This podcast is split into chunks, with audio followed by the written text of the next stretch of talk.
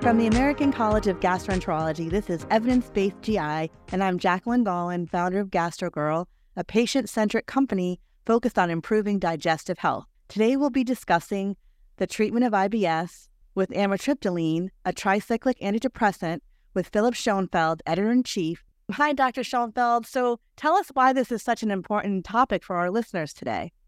Well, Jackie, optimal treatment of IBS requires docs to prescribe medications that will improve abdominal discomfort as well as improving bowel symptoms. And both the ACG guideline as well as the AGA guideline on management of IBS provide conditional recommendations suggesting that low dose tricyclic antidepressants may be used for global IBS symptoms. And you know, low doses of tricyclic antidepressants are used for many disorders that are associated with neuropathic pain, like fibromyalgia. And that's because they modify pain signaling through the central nervous system.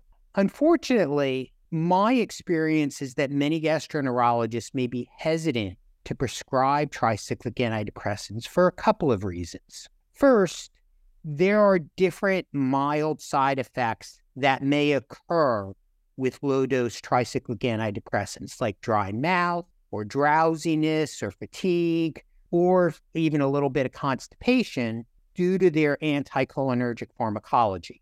Now, that can be minimized by using low doses of the medication, but again, it still may make physicians a little hesitant to prescribe it. Second, and probably more importantly, gastroenterologists need to take a few minutes and explain to patients that IBS may be caused by defects in brain gut communication.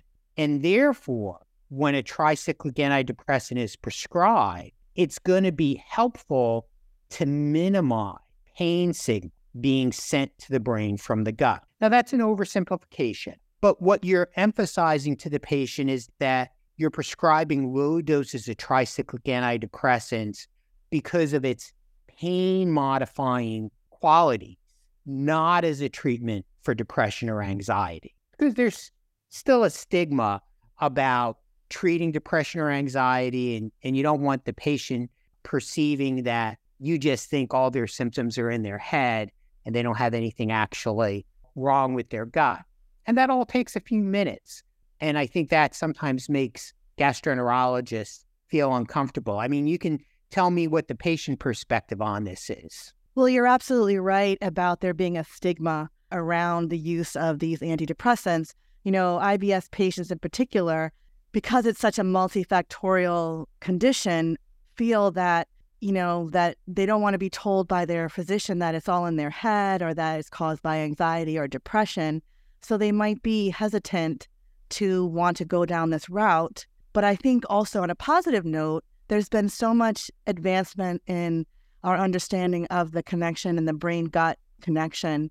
And there's been so much progress in patient education around that connection that I'm hopeful that patients may be more open to this type of treatment intervention than they have been in the past because they're addressing a really important connection in the body, which is between the brain and the gut. So, but I agree, like it, it, they do need to understand even more that connection. And with that said, how do you educate your patients about IBS and the rationale for using these tricyclic antidepressants?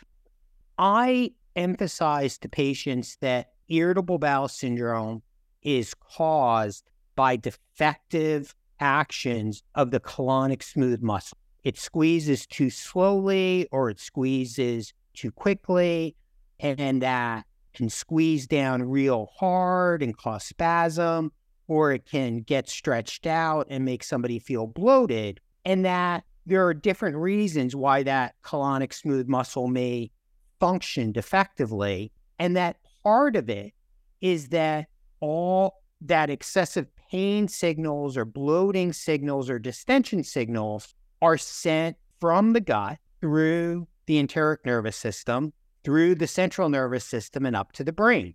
And what tricyclic antidepressants are doing is modifying or slowing down pain signaling to the brain. And that's, again, an oversimplification, but it emphasizes to the patient why this kind of medication may be beneficial. Now, before I jump to the next question, I want to just pick up on what you said because, from the patient perspective, patients want to understand why something is being prescribed. I think most patients, we don't want to just be hand, handed a prescription or accept that, okay, here's the treatment without understanding the mechanism of how that drug or product is going to work in our body. And I think you make a really important point about educate. The more patients understand th- what's going on in their body, what's affecting, what's causing or triggering the IBS potentially, the more open they'll be to try different types of treatments based on their understanding of how it's going to work and, and impact them. So I just want to call out that because I think the education of patients, even though it's a little time consuming and when you have a few minutes with a patient in the office, it's so critical to not only getting them in the right treatment, but also to be compliant and continuing to uh, follow the doctor's recommendations. Based on your summary and the new issue of evidence based GI, it sounds like the ACG and AGA guidelines provide a conditional recommendation and suggest TCAs to be used for IBS. So, what's the significance of a conditional recommendation? In an evidence based guideline, a conditional recommendation is used when there's limited randomized controlled trial data demonstrating efficacy of a medication. That's why the word suggest is used with conditional recommendations. It's not a strong recommendation meaning that most patients should definitely get the treatment. It's suggested as something to consider for patients. And the issue with tricyclic antidepressants is that there have been several small randomized control trials that were for relatively short periods of time, usually only for about eight weeks. And they had design limitations which made it difficult to estimate just how beneficial tricyclic antidepressants were. And ultimately, this study we're going to talk about in a moment is really important because it's a very well designed study that provides precise information about the efficacy of tricyclic antidepressants. And it also sounds like this is the largest randomized controlled trial examining the issue with over 450 patients, and that it was also very well designed and it reports results based on six months of treatment. So you get a better idea about how, how well tricyclic antidepressants work for managing this chronic condition. Could you now discuss the study design and results in more detail? These were patients who met Rome criteria for IBS they included patients who had IBS with constipation, mixed IBS, and IBS with diarrhea, although I'd note that over 80% were either IBS diarrhea or IBS mixed. And they had previously been tried on diet modification and fiber or other first line therapy before being prescribed a low dose tricyclic antidepressant or placebo. So patients got amitriptyline 10 milligrams at night or a placebo. And over the course of the first eight weeks, they could gradually increase their dose of their medication, how many tablets they took, to max out at a dose of 30 milligrams of amitriptyline at night or taking three tablets of a placebo at night based on their symptoms. And something called the IBS symptom severity score was used on a monthly basis to assess the severity of their symptoms. And the primary endpoint was how much that IBS symptom score changed at six months, as well as talking about whether or not they had improvement in their subjective global assessment of IBS symptoms. And the bottom line was that these patients had moderate to severe IBS with a IBS symptom severity score at baseline of around 270. At six months, patients who got amitriptyline had an improvement in their IBS symptom severity score that was 27 points better than patients on placebo. So, about a 10% additional improvement in symptom score with amitriptyline versus placebo. And I'd note also that if you're just saying to patients, did you have considerable or complete relief of your IBS symptoms at six months? That was 36% with patients on amitriptyline and 23% with patients on placebo. So it's a fairly detailed study, and I just encourage our listeners to go to the December issue of EBGI to read the summary of this study. And, and, I should emphasize it was done by Alex Ford and his colleagues in the United Kingdom, and it was published in Lancet in November. It sounds like there was a small but significant benefit with tricyclic antidepressants to reduce these IBS symptoms, although a small number of patients discontinued treatment due to side effects like dry mouth or drowsiness. So, how will you apply this research to management of patients?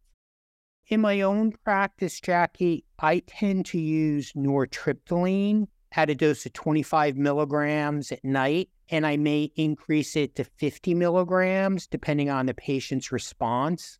Now, I tend to use nortriptyline as opposed to amitriptyline in my own practice because nortriptyline is considered what we call a secondary amine. That means it tends to have less anticholinergic side effects compared to a tertiary amine like amitriptyline. Uh, I usually only use it in patients with irritable bowel syndrome with diarrhea because one of the side effects of an anticholinergic medication is constipation. So I tend to see most of the benefit in patients with IBS with diarrhea. And because the constipation side effect is a benefit in those patients, I, I don't ever use it in patients with IBS with constipation. And I take a few moments to educate the patients that they might feel a little bit drowsy or fatigued or get a dry mouth with this. I educate them also that it may take up to 12 weeks before they begin to see abdominal pain improvement. And I try to set appropriate expectations for patients that a successful response means a decrease in the frequency and severity of abdominal discomfort, that they probably won't get total resolution of their pain. I should also mention that I don't prescribe selective serotonin reuptake inhibitors, that is, SSRIs, like fluoxetine or paroxetine, because they haven't demonstrated clear benefit in small RCTs. And both the ACG and AGA guidelines suggest against using SSRIs. However, I do use a lot of serotonin and norepinephrine reuptake inhibitors, SNRI. And the most commonly used one is duloxetine. These SNRIs, which are FDA approved for depression and anxiety, are also shown to be very effective neuromodulators of chronic pain. They're FDA approved for diabetic neuropathic pain, they're FDA approved for fibromyalgia. So if I have somebody with IBS with constipation who has a lot of pain from brain gut dysfunction, or if a patient can't tolerate a tricyclic antidepressant, then I use an SNRI like duloxetine, starting at a dose of 30 milligrams a day and then I may increase to 60 milligrams a day after two months, while also emphasizing to patients I'm using this because of its impact on chronic pain signaling as a neuromodulator, but also explaining to patients we don't have well designed large RCTs in IBSC patients. So you tell me, ho- hopefully, that kind of an explanation would be helpful to a uh, patient in this situation. Oh, absolutely. You know, as patients, you know, and myself, I have IBS, so I understand the journey. We want to know we have options because it's such a multifactorial condition. There are many things that could impact our symptoms. This study really provides some hope, if you will, that there's another tool in the toolbox for for not only patients but for gastroenterologists to really help their patients understand how this could potentially benefit them. But it's so important that gastroenterologists are willing to step up therapy for IBS patients beyond just using fiber and diet, diet modification and Imodium. So, from a patient perspective, we really want our gastroenterologists to, to, you know to be our education partners to help us understand that the that you're prescribing this medication because it modifies pain signaling and it's not to treat depression to make us feel even more bad about you know when we have chronic conditions we feel bad inherently like oh there's something wrong with me we don't need added insult like oh we're depressed and that's why i have this pain because that just puts barriers up right so it's really important to have positive education, just like you explained in this uh, podcast episode. And also, you know, it's really important how important it is for gastroenterologists to also be sympathetic listeners and how beneficial this can be for management too. And I also don't want to put it all the GIs. Patients also have a responsibility in partnership with their provider to be very open and transparent about everything that they're taking, what they're doing, and what's happening in their life that could be impacting those symptoms. So, together, you can make the best decision for your treatment option and um, work together as a team. So, with that said, I'd like to thank you again for joining me today. Please remember to subscribe to Evidence Based GI on your favorite podcast platform. Follow us on X, formerly known as Twitter, at ACG underscore EBGI, where we host tutorials every Wednesday and look for our blast email from the ACG on December 13th with our new issue.